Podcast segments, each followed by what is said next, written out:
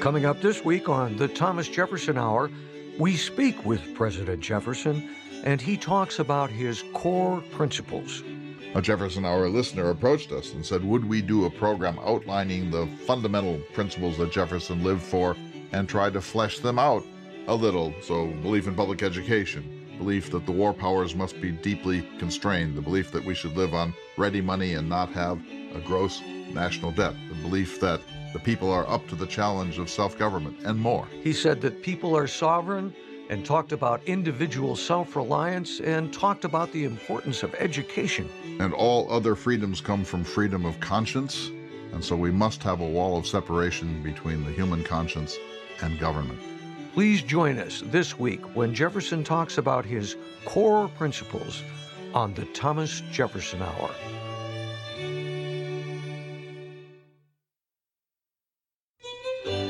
Good day, citizens, and welcome to What Would Jefferson Do?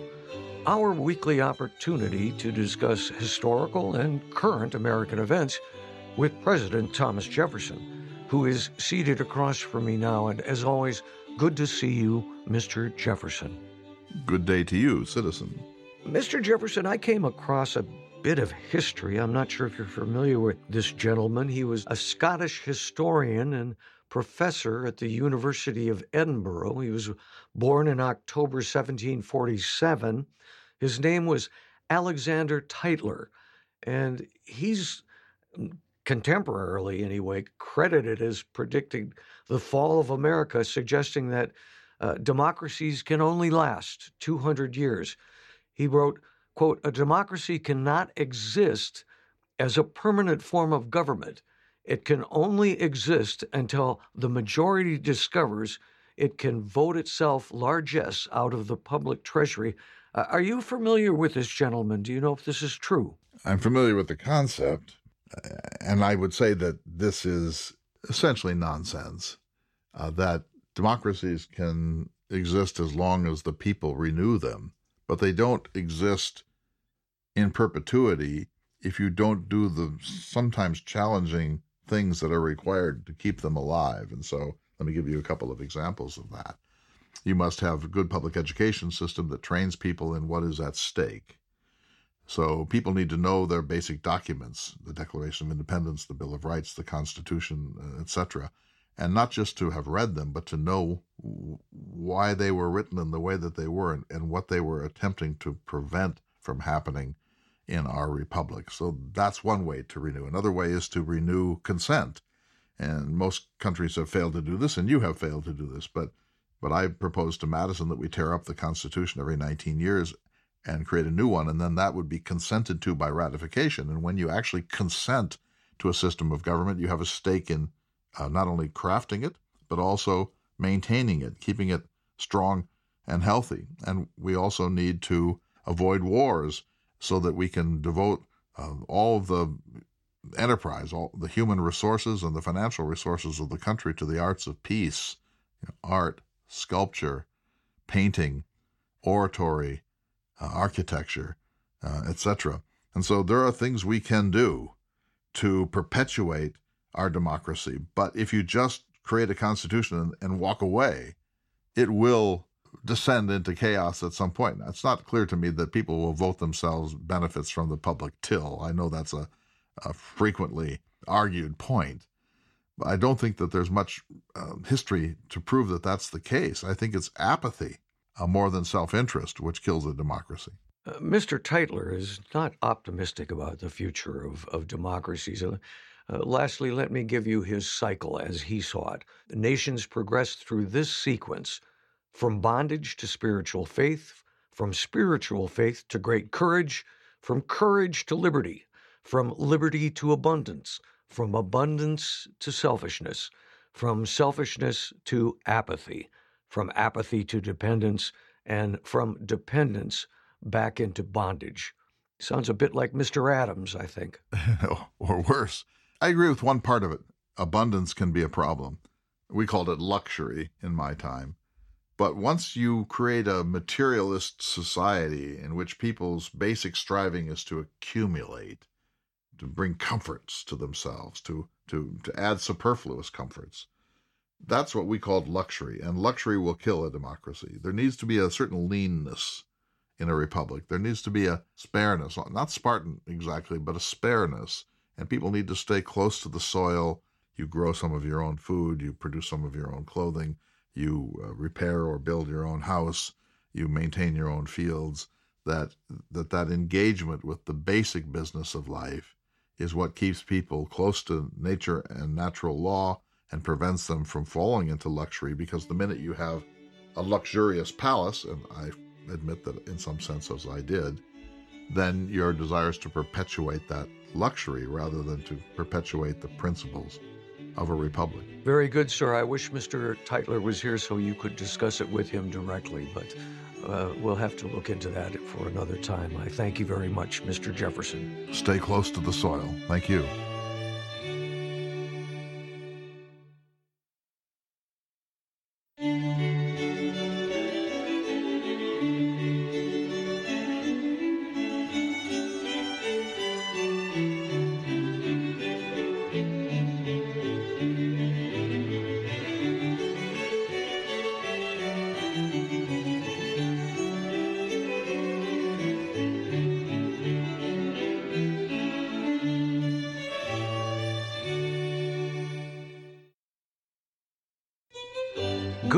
Citizens, and welcome to the Thomas Jefferson Hour, your weekly conversation with President Thomas Jefferson. Mr. Jefferson is portrayed by the award winning humanities scholar and author Clay Jenkinson. I'm your host, David Swenson, and seated before me is President Thomas Jefferson. Good to see you today, Mr. Jefferson. Good day to you, sir. Mr. Jefferson, I'd like to suggest a conversation prompted by a listener, Mr. Tom Bergen. He asked that you discuss what he referred to as your core principles. Would that be all right, sir? Yes. Has he outlined them? He has, and uh, I've got some notes before me, and I'd like to begin the conversation by noting that you spent some 40 years in public service. But when I think of the principles of yours, I think of the epitaph you composed for yourself, which does not mention this public service. You wrote that you wanted, quote, the following inscription and not a word more. Here was buried Thomas Jefferson, author of the Declaration of the American Independence, of the Statute of Virginia for Religious Freedom, and father of the University of Virginia. It was these, you said, as testimonials that I have lived, I wish to be most remembered. These three items, sir, to me sum up your core principles. Is that fair? Well, they in some ways encapsulate my core principles. I'm not certain that they entirely sum them up. I, would like to make the distinction between public service and public offices.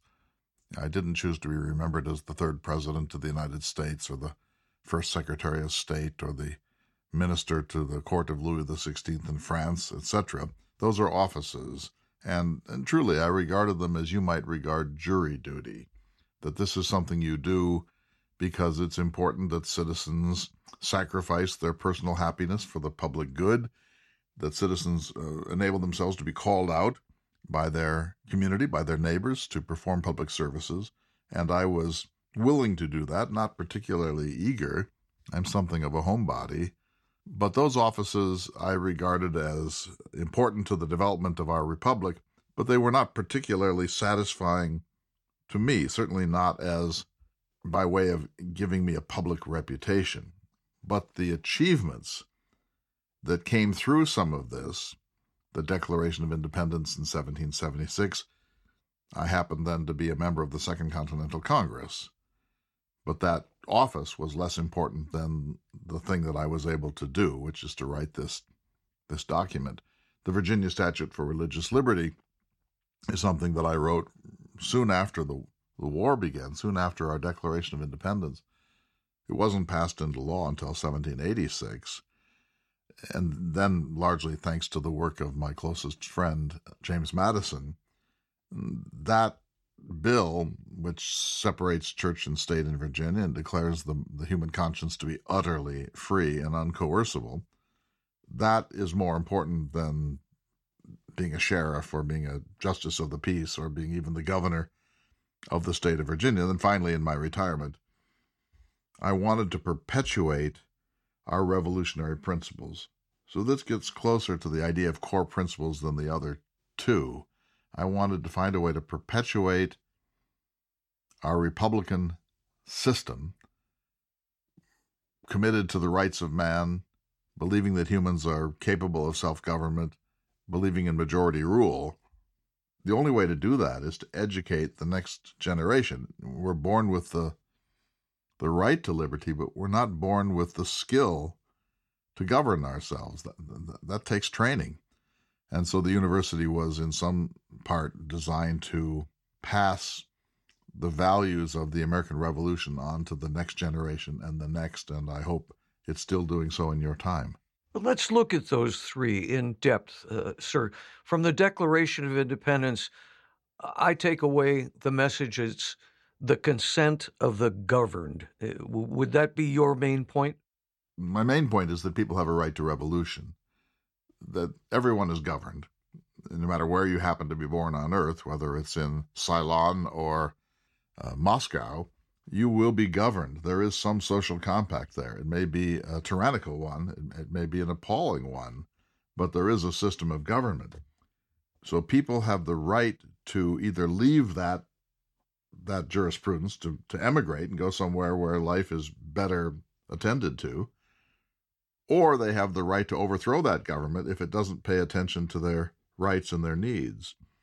So yes, there's a social compact. People have a right to self determination.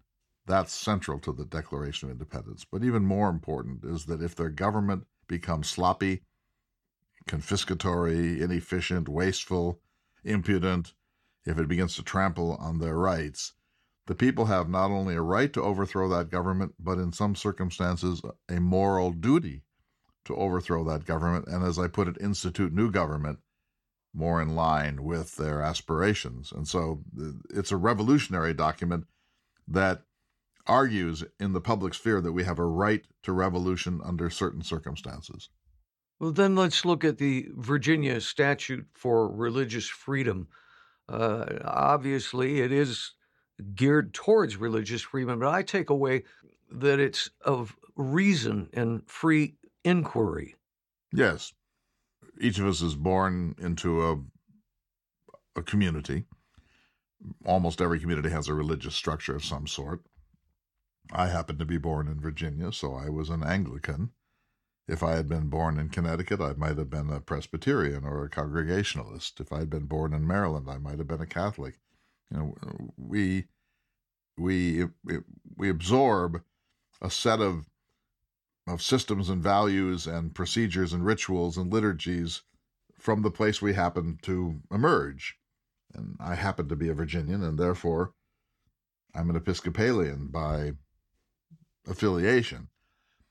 But as we grow up, we begin to question some of these doctrines and some of these systems. We ask ourselves difficult questions. Is there a God? If so, what are his intentions? Does he answer prayers? Did he send his son to be sacrificed for our redemption? What is expected of us? Is Allah different from Yahweh? Is Yahweh different from the Buddha? Is the Buddha different from the Manitou of the Algonquin Indian tribes? As we grow into maturity, we begin to ask ourselves serious questions about these things, and we should never do it in a scoffing or irreverent way. We should do it with the deepest sense of earnestness and sincerity. But as I began to think for myself, I couldn't be a Trinitarian. I couldn't believe in three in one and one in three, the, the, the, the Christian concept of the Trinity. I, I couldn't believe in the virgin birth. I couldn't believe in the miracles. Uh, I couldn't believe in the raising of Lazarus, or for that matter, the resurrection of Jesus. I frankly didn't believe that he was the Christ. And so then I thought, well, here I am in an Anglican community where I'm required by law to attend Anglican services. I'm required by law to pay taxes for the upkeep of the church. I can be fined for noncompliance. How is that free? I should be free to formulate for myself what I believe about these essential questions And if they differ from that of the community that I'm in, that should be no penalty. That should not marginalize me or cause me any legal or financial or social grief. So I believe very strongly in this principle, sir, that the mind is utterly free, that the state has no right to intrude into your conscience. The state has a right to force you to obey the law, but the state can't force you to believe in this God or that God or this Redeemer or the Holy Spirit or anything else. The mind is utterly sovereign with respect to our conscience, and the state is always mistaking itself and acting tyrannically if it attempts to coordinate our religious affiliations or sensibilities. And so that bill, which was, as I say, passed in 1786, is maybe the most important thing that I ever did. And it became famous even in my time. When I went to Europe in 1784, I was well known already for the Virginia Statute for Religious Liberty, not nearly so well known for the Declaration of Independence. In fact, most people had no idea that I was the principal author of the Declaration of Independence. And then the last item, sir, from your epitaph is uh, father of the University of Virginia. And I think many people think that its its pride and its design, its architecture, and it, deservedly so. But your statement about it was it was the diffusion of knowledge among the people, and I suspect that is the more important point. Yes, a republic is a very interesting system of government because instead of having an aristocrat or a king or a high priest, some one entity that uh, makes decisions for the rest of us on our behalf, ideally. Instead of that, in a republic, every citizen participates in the government of uh, the community in which he lives. And to do that well, we have to have some training. We have to understand natural rights. We have to understand the artificiality of any government. We need to know how, how the fruits of life are distributed across a community. We need to know what Uh, a community needs to do to protect itself from foreign invasion and so on. There's a, a long list of, of things that any polis, any polity must do. And although we have instincts and common sense, this is a, a universal birthright, we still need some actual civics training. So I wanted to make sure that the the principles of 1776, this remarkable new start for humanity in the New World, would not diminish over time or or be extinguished altogether, but that it would perpetuate itself from one generation to the next, and that needs to be inculcated by way of a strong, small R Republican curriculum. And so, yes, the architecture uh, is handsome. I'm proud of it. the The lawn is is I think pastoral and beautiful. I'm very pleased with it. It, it became a template for for colleges and universities in the United States. I, I think it's a, a symbol of enlightenment in addition to everything else. But, but its real purpose is to create over generations the principles of people who can govern themselves rationally and with good sense. Thank you, Mr. Jefferson. We need to take a short break from this conversation, but when we come back, Mr. Bergen has a number of specific items that he would like you to comment on. And when we return, I'll present those to you with your permission, sir. Of course, sir. We'll be back in just a moment. You're listening to the Thomas Jefferson Hour.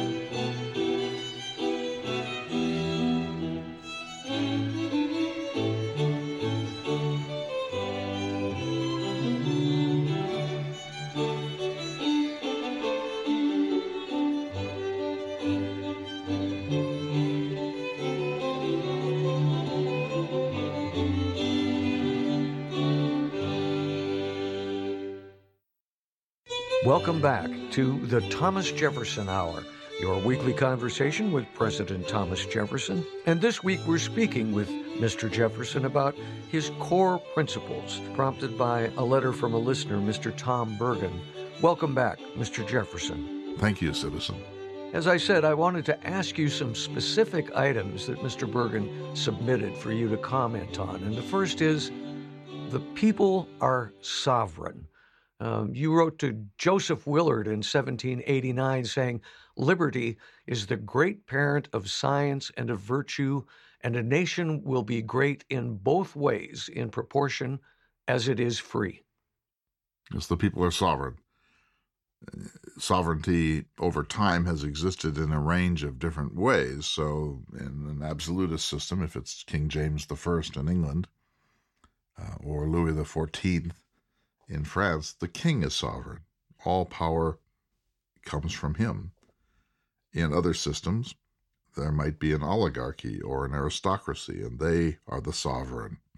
But here in the United States, the people are the sovereign. The people of the United States uh, hold all the authority of this republic in their own hands, uh, collectively and they make their will known from time to time by way of elections or by persuading their representatives to do the right thing. But the sovereignty is in the people, and as I said with respect to the Declaration of Independence, if the people feel that that sovereignty is not being well attended to by their chosen representatives, whether it's the president or a senator or a governor or a justice of the peace, the people have a right to to dismiss those representatives and to choose better ones. And if the system becomes so hidebound that, that there's no remedy within the electoral process, then the, the citizens, because they have this sovereignty in their hands, have the right to dissolve that government and to substitute for it a new and better one. And so this is a key of the United States of America that here the people are sovereign. A king like James I of England, who began his reign in 1603 and ended it at his death in 1625, actually believed that he was divinely touched, that God himself had intended James of Scotland, James I of England, as he was then known, to be the sovereign over several millions of people in England over the entire population. That this is known as the divine right of kings. It's insane. It's absurd. First of all, no one person um, can assure the rest of us that, that he is God's chosen representative on earth. That takes some boldness, some hubris. But secondly, God didn't intend monarchy, God intended freedom. And when we come into a polity, when we create a social compact, create a, a government, the idea is for the people to yield to that government only such functions as they prefer not to do themselves. But they have not yielded their sovereignty to that government. They've only entrusted that government to do things on their behalf. Mr. Bergen's next point for discussion is limited government. You wrote, sir, every government degenerates when trusted to the rulers of the people alone. The people themselves, therefore, are its only safe depository.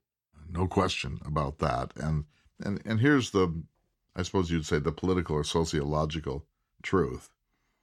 That if you create a government with great idealism and, and purity of intention, and it is uh, reined in and, and kept from from extending itself beyond the powers you have granted to it in the written constitution.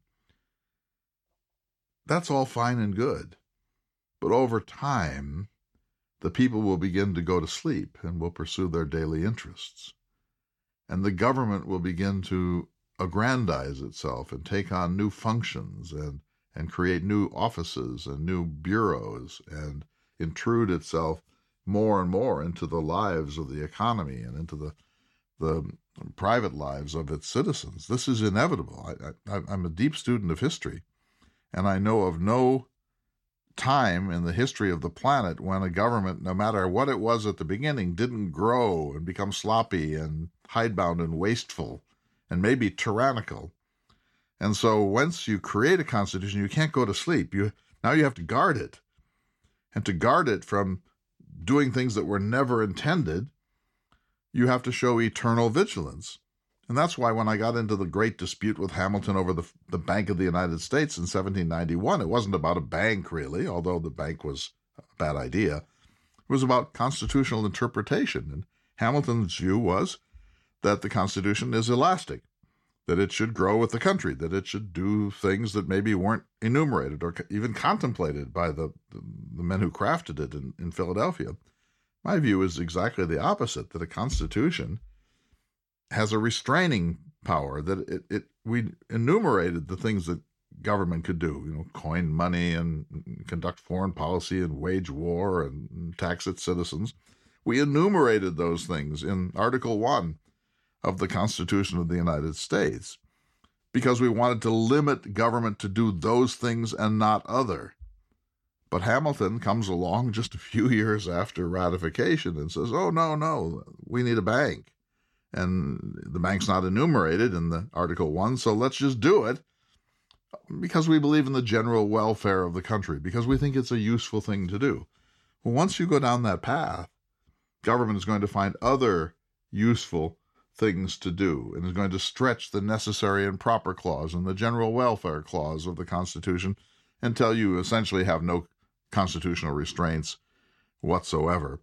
And so the people need to stay awake and they need to be deeply suspicious of government at all times. And they must understand that government is going to try to do things that government is not intended to do. And if you're not pretty ornery about that, you will eventually uh, live in a sloppy and maybe tyrannical system. Uh, Mr. Bergen points out also that uh, you were a strong believer in individual self reliance and, and I would say and self sufficiency, correct? Of course, every person should be self sufficient if he can. I mean, you know, if you live on an island uh, and you're alone and you wake up in the morning and you're hungry, you're going to go find food. You're not going to wait for God to deliver manna or for some ship to come to port and, and leave you a loaf of bread.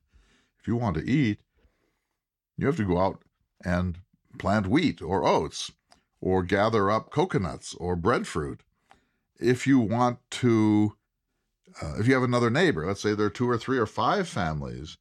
Now, if you want to have uh, a bridge over the creek, you either have to build it yourself or you have to cooperate with your neighbors in order to do it. But but things don't just happen. Things aren't done for you. You need to be self sufficient and in the in the ideal world if there were one every single human being would be 100% self sufficient in other words everybody would work. Everybody would pay their bills. Everybody would raise their children. Everybody would pay their taxes. Everybody would obey the laws. Everybody would respect their neighbors' property and, and their neighbors' rights, and we would need no government. We'd be we'd be self-governing in, in the fullest sense of the term, and we would be self-reliant. Now that doesn't always work. But with the great land base we have in the American West, you know, the Louisiana Purchase and beyond, we should have hundreds and hundreds of years of safety because there's always free land out beyond the horizon for people to take up, as opposed to, say, Paris, or London, where you have a permanent unemployed class. And so, as long as we can be self sufficient, we will be happy. At some point, especially if you create cities, you're going to have a dependency class and you're going to have to decide how to handle this because if you don't either get them work or get them relief, they're going to rob banks. They're going to go take what they need. In other words, not everybody accepts the challenge of self reliance. There are people who are mentally feeble or physically uh, debilitated, and there are people who are just lazy. And this creates a terrible problem for government. But ideally, if we have an agrarian system and a good public educational system, the fewest number, the fewest possible percentage of the population will be dependent. Fair enough, Mr. Jefferson. We understand your principles. I, I know that uh, you you uh, had a number of poverty proposals to deal with those less fortunate. But what about slavery, sir? This is an issue that goes against the grain of many of the things that you stated today. Yes, and of course, my dependency on slave labor would seem to make me at least potentially a hypocrite in talking about self-reliance. So I, I, I simply accept that. I, I would say I would just put it this way on this occasion: slavery is almost a, a visitation of darkness that came to the New World beginning in 1619, and it befuddled us, and it's tragic, and I am myself complicit in that tragedy. I perpetuated that tragedy. And in some ways, it, it has to undermine all that I have been saying today about an ideal America.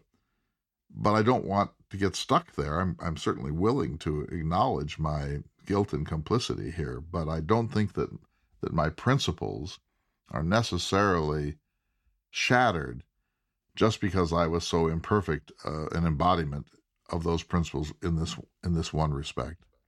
There are many Americans today who do discount your achievements just based on that. I, I, every generation commits sins. Some generations' sins are darker than others, but let us move on.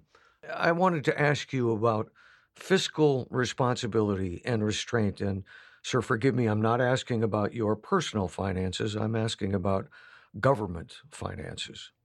I advocated a balanced budget provision in our Constitution. As you know, I wasn't one of its crafters. I was in Europe at the time. And I hope that we would have an amendment requiring a balanced budget. And, and here's why people don't like to pay taxes. They do so because they are committed to the Republic and they understand that it's a, an important social responsibility. But they want those taxes to be used very carefully. And if you have a balanced budget, this forces government to make hard choices about what programs to fund and at what level.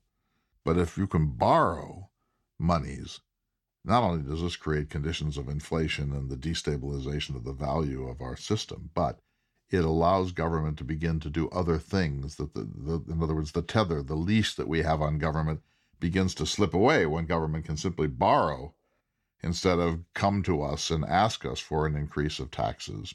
So we need to keep a, a handle on spending in government by insisting that it balance its books and that it pay its bills on an annual basis. And, and it goes further, sir, because a, a government that can borrow is a government that can wage war. If you have a system in which government gets a percentage of our of our income for taxes, and, and then it creates a budget using all or most of that uh, annual revenue, and then it wants to go to war with Canada or it wants to go to war with Mexico, that government has to come back to the people and say, "This emergency has come up. We're going to have to fund this war. Our best estimates are that are going to cost such and such millions of dollars." we're therefore going to have to tax you more to pay for that. If, if that were the case, if government every time it wanted to go to war had to come to us and say that your taxes are going up and they may be going up severely and we need you to decide whether you authorize this war, sir, there would be no wars. Or the, such wars as we had would be purely defensive wars of absolute necessity, but there would be no frivolous wars. There would be no um, uh, so optional wars. There would be no wars of pride or envy. If the people can hold in the capacity of government to spend, governments will live more modestly and will not become adventurers in the world's arena.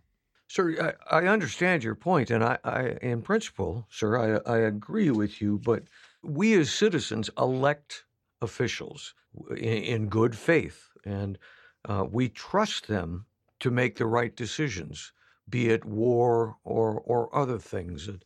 Where does that line get crossed? I mean, it may be that government knows things that we don't know, um, and decides that we have to do some kind of military action in order to prevent future um, entanglements or or future disasters for the United States. Where is that line, sir? When do we not trust those officials? Well, the founding fathers at Philadelphia, the 55 men who created the Constitution, were pretty strong on this. They said that all wars had to begin in the House of Representatives.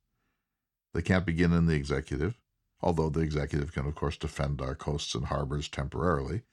They can't begin in the Senate. They have to begin in the House. And why? Because the House is that body which is closest to the people. So, on two questions, war and revenues, the founding fathers at Philadelphia said those those pieces of legislation have to start in the House of Representatives. And that wasn't a some sort of a, a, a sop to the House of Representatives. It was a principle that the House, being close to the people, will then consult the people before it does any dangerous things.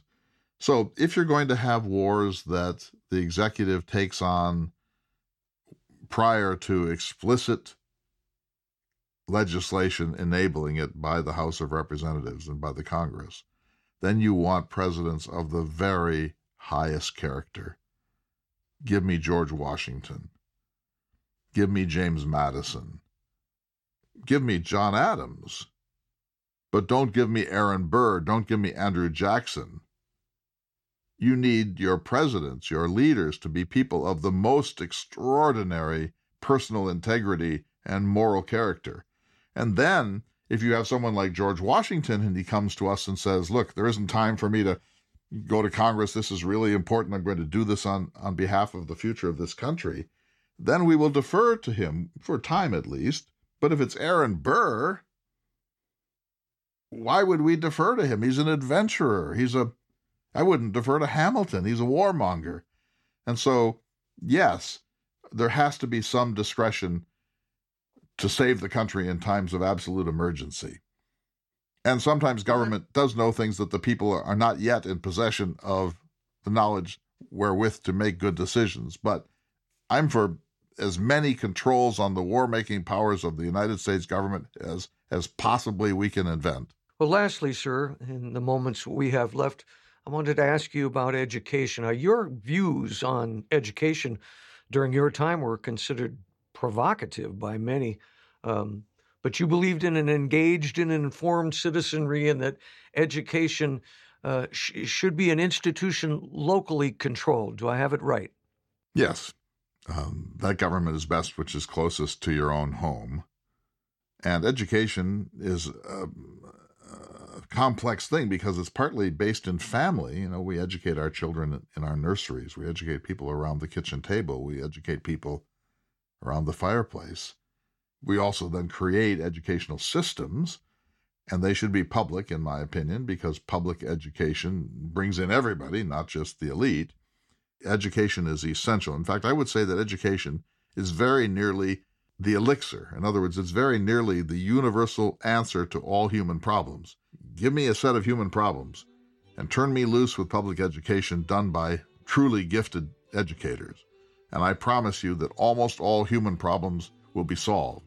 It's ignorance, obscurantism, the, the, the desire by church authorities to keep people in superstition, the desire by government to keep people from transparency in, in the workings of government. This is what creates chaos and madness and war and class struggles when there is transparency and when the people are well informed and, and able to think for themselves, almost all human problems will disappear like the fog when the sun rises in the morning. Thank you so very much for sharing your views on your core principles this week, Mr. Jefferson. I have enjoyed this conversation. You are certainly welcome, sir. We'll be back in just a moment. You're listening to the Thomas Jefferson Hour.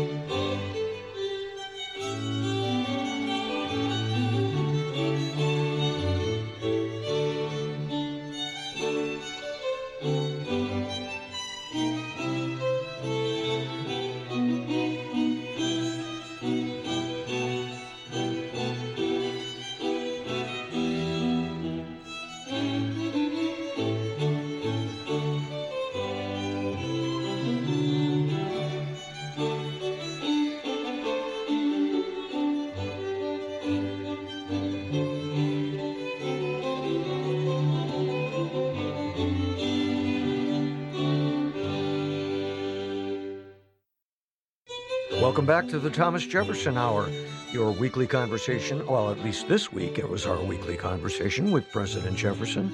And we are now joined by the gentleman who portrays Mr. Jefferson, Mr. Clay Jenkinson. And this was interesting. I, uh, this came from uh, a gentleman who bears mention, uh, Tom Bergen. He suggested that we talk to Mr. Jefferson about some of his core principles, his core beliefs. And so uh, it's a conversation we haven't had before. Now, Tom and I uh, met in France. He was on the, the French uh, cultural tour that I led in, in September and October. And he's an extraordinary man.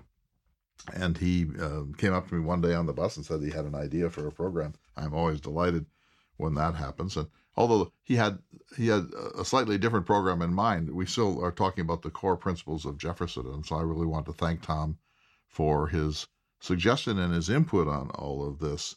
Um, you know, I just so enjoy the cultural tours, and and the people who come on them are largely people from the Jefferson Hour, and a lot of them have had a law, you know, a, a fair amount of exposure to Jefferson's ideas, and so many of them regard themselves as Jeffersonians. Now, there's the odd Hamiltonian among them, but most of the people that come on these journeys have been inspired by Thomas Jefferson into wanting a more Jeffersonian life. And that's certainly true of Tom.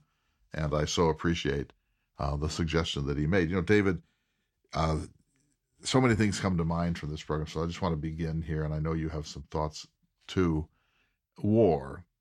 Think of the Iraq War. We went into the Iraq War on what turned out to be false pretenses that there were weapons of mass destruction that and we must urgently uh, prevent them from being used. This may have been a, a, set of lies. It was certainly wishful thinking, and I think the American public was skeptical of this idea. They were pretty skeptical of this rationale for the war. But we went along with it.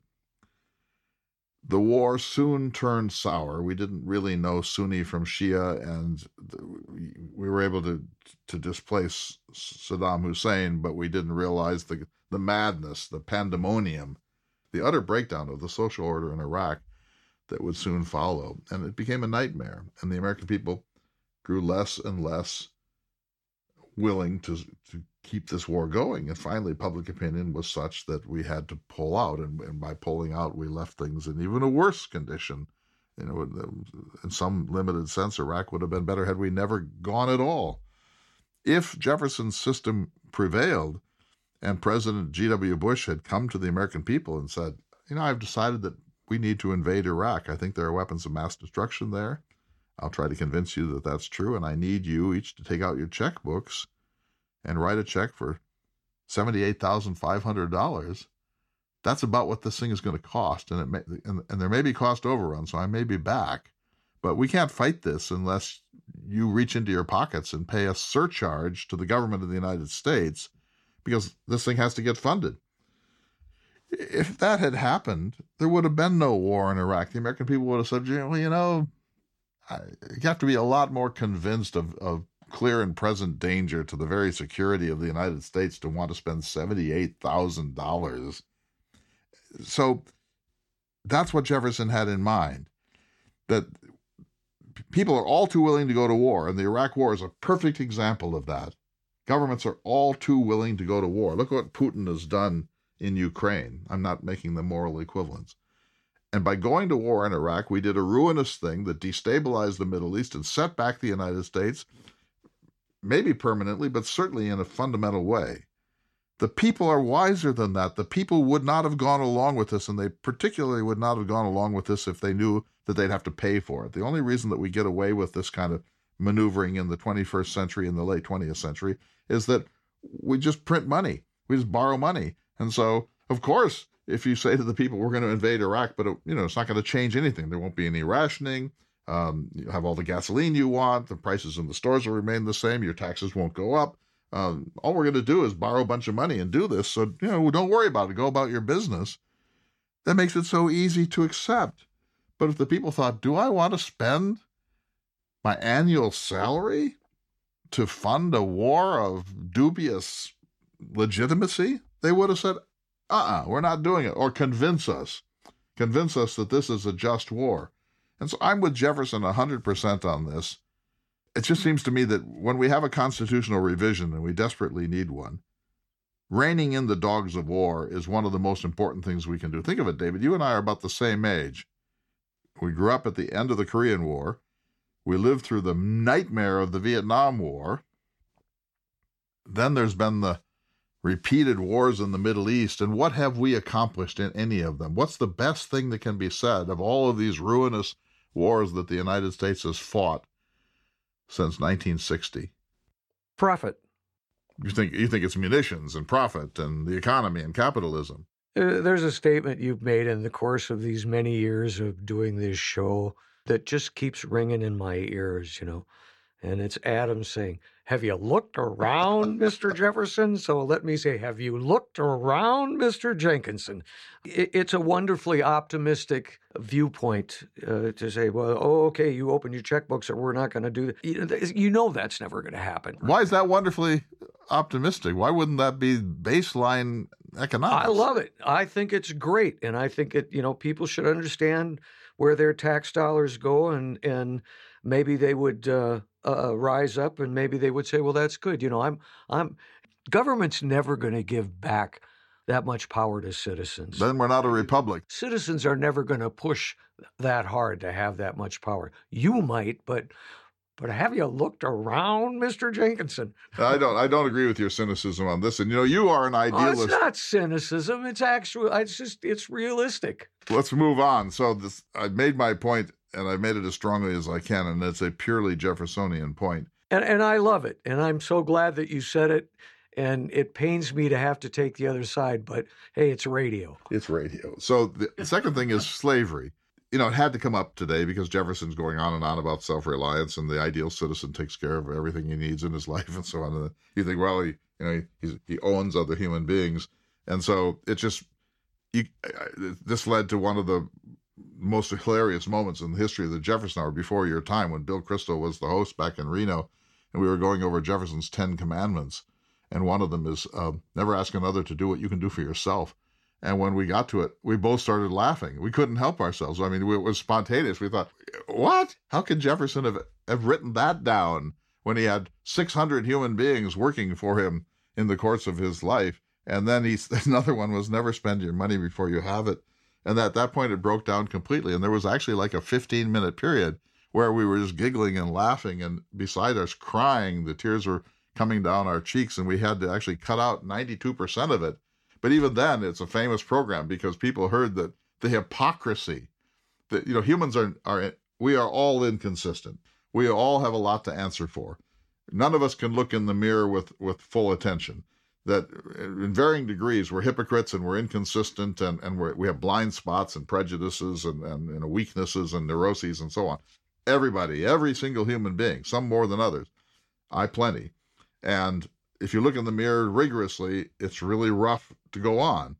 But when Jefferson could live with such a wall of separation between his rational, utopian, imaginative life, which I adore, and then his practical existence, which never ask another to do something you can do for yourself. I mean, what what what is the absolute other end of the spectrum from that except slavery? If if you were asking for my counsel, I would say.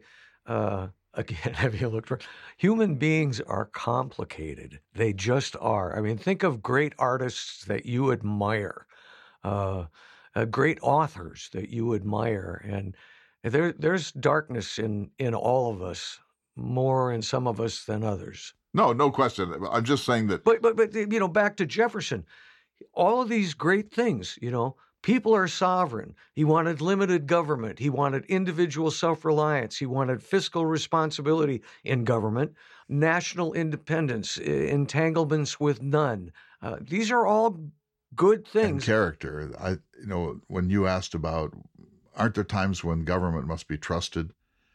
And then Jefferson says, "Yeah, if if everyone were George Washington, you know, yeah. if if everyone had that kind of character, but of course they don't. And today we have senators who are buying and selling stocks minutes before the pandemic shuts down the American economy. You know, we have we live with this, and they get away with it. And even the, when the Senate ethics committee looks at them, they oh they they kind of slap their hand a little or or say that it's too ambiguous. There isn't any there isn't anything there. There's nothing there. And so we live in this time when corruption is routinely accepted. You know, Donald Trump was charging the Secret Service double, triple, five times the usual rate at his hotels. I mean, the corruption is is routinely accepted in this country now. I agree with you, and I, you know, we we've just been through the election. We had that delightful conversation uh, last week with uh, Lindsay Chervinsky and you talking about the election, and yeah, we we don't have a lot of statesmen uh, that you know. I don't know if we ever if we ever have, or if there's just a few that have have really stood out. But it's not like there are there are leaders who have uh, put the nation's interests above all other things and that are eloquent and can speak out which you know occasionally we do get emails about when are you going to run for office clay yeah well if they give me the 60 well i'll start with the ranch and then the 60 million dollars i'm town you know we, you said we spent 16 billion dollars on this election i'll take a fraction of that i would love to be a, a statesman. Yeah, you know that was a great point that we just kind of let go in that last discussion. You know, and it was according to the New York Times, the article I read, sixteen point seven billion on the elections and then you pointed out the National Endowment. Yeah, that that bears repeating. Could you do that? Yeah, the NEH, my favorite public agency, uh, which funds the State Humanities Councils. It funded Chautauqua. It, it it funded the work that I do. It's it's it. Uh, you there's a footprint of the NEH everywhere in this country. It funds Ken Burns films and other documentaries. It funds museum exhibits. Um, the lecture series in your community is probably in part funded by the the State Humanities Council of your state. And it does this noble work on about under $200 million per year. And so then you have an election in which people are saying, it was all a lie. The election was stolen. No, it wasn't. Yes, it was. I tell you, the election was stolen. Oh, that's great. That, that, that's what passes for debate in the country. You know, and here's another thing about that. The election that just happened, David, $16.7 billion worth, how much did this country talk about global climate change and how to decide what weight to give it in our public councils? I mean, this is some people think this is the existential issue of our times. I'm not sure that that's true, but it is certainly one of the existential issues of our times. And almost no debate or dialogue occurred on this subject in the United States of America after spending $16.7 billion in this election. Great nations talk about the things that they need to talk about. Immigration is one of them. Global climate change and, and, and global warming is another. Uh, the plight of our rivers in the American West, related to climate change, of course, is another. Forest fires. I mean, we need to be talking about the, these huge things that are challenges to the very survival of our republic, much less the happiness of the American people. And instead, if I went to five or six cities in the course of the campaign, and each time I turned on the television and watched the local ads, and it was as if Adolf Hitler on one side were competing against Stalin on the other side. The ads were so over the top in the vilification, and if you vote for this, this, this criminal, civilization on earth will end. We are, we are a frivolous frivolous nation, and to call us a republic is just a contradiction in terms. And when you say, you know, have you looked around that that that, you know, quoting me, pretending to quote Adams, I disagree with this on this question. A republic can only work if there is a relatively high level of civic virtue. And they don't all have to be George Washington or Cincinnatus. But it only works if there is a relatively high level of integrity and character in our leaders. Without that, you can't have it. Then you need a more you need a more authoritarian government if you're not prepared to have people of character. And we don't. You and I could name five or ten people of character in our national politics if we struggled at it for an hour or two. But but but uh, any given roster of these people is going to show that they're schnooks, that they're cowards, that they're that they're cretins, that they don't do their homework, that they're lazy, that they're corrupt. And that sounds pretty powerful, but it is true. Earlier, I made some comment in reference to radio. I'm wondering if we're still on. Uh, you know, I, am glad for that rant. I, I, appreciate it, and and I'm I'm glad you got it out, and I I pretty much agree with it. but let's go back to Jefferson's core principles. That's it. That's what this came from. Because if you outline these principles, and I get to be Jefferson and I get to lay out the ideal society per war, per taxes, per government, per character, uh, per education, and we lay out these beautiful utopian concepts, then there's a deflation when you actually do look around and realize, oh, it's all broken. You know, all those beautiful things that Jefferson says make for a great society, they lift me. They make me want to live in Jefferson's world. They want me to live in a Jeffersonian republic without slavery. And then you look around at the world that actually exists and you feel like Jonathan Swift. Savage indignation when you see the, the abuse of those ideals in our time. And so, yes, I agree with you. Let's stick with Jefferson here, but but you but you see, of course, that it it's a judgment of us. Yes, but there there are there are bright points. There are those who who do good work and help their communities and and worry about the right things. Uh, so as we come to a close for this week, I, I want to thank you and Mr. Jefferson, as always, for a, a really good conversation. I hope people enjoyed it and took it in the right spirit. And leave us, if you would, sir, with uh, some of your famous Jeffersonian optimism. I believe in this country.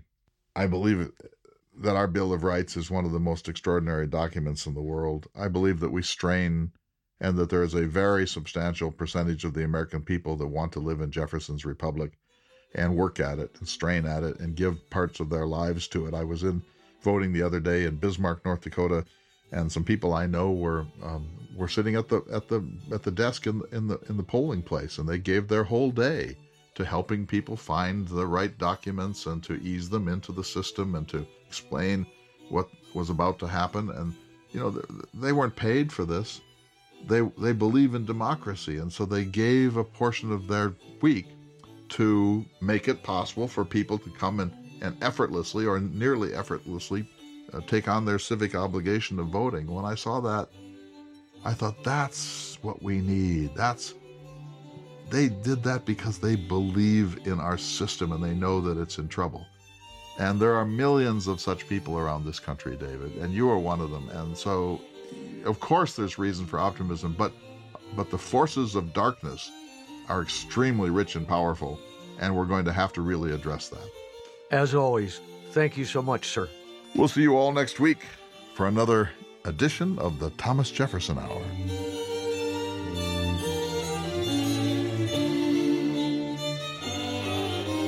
The Thomas Jefferson Hour is brought to you each week by Dakota Sky Education.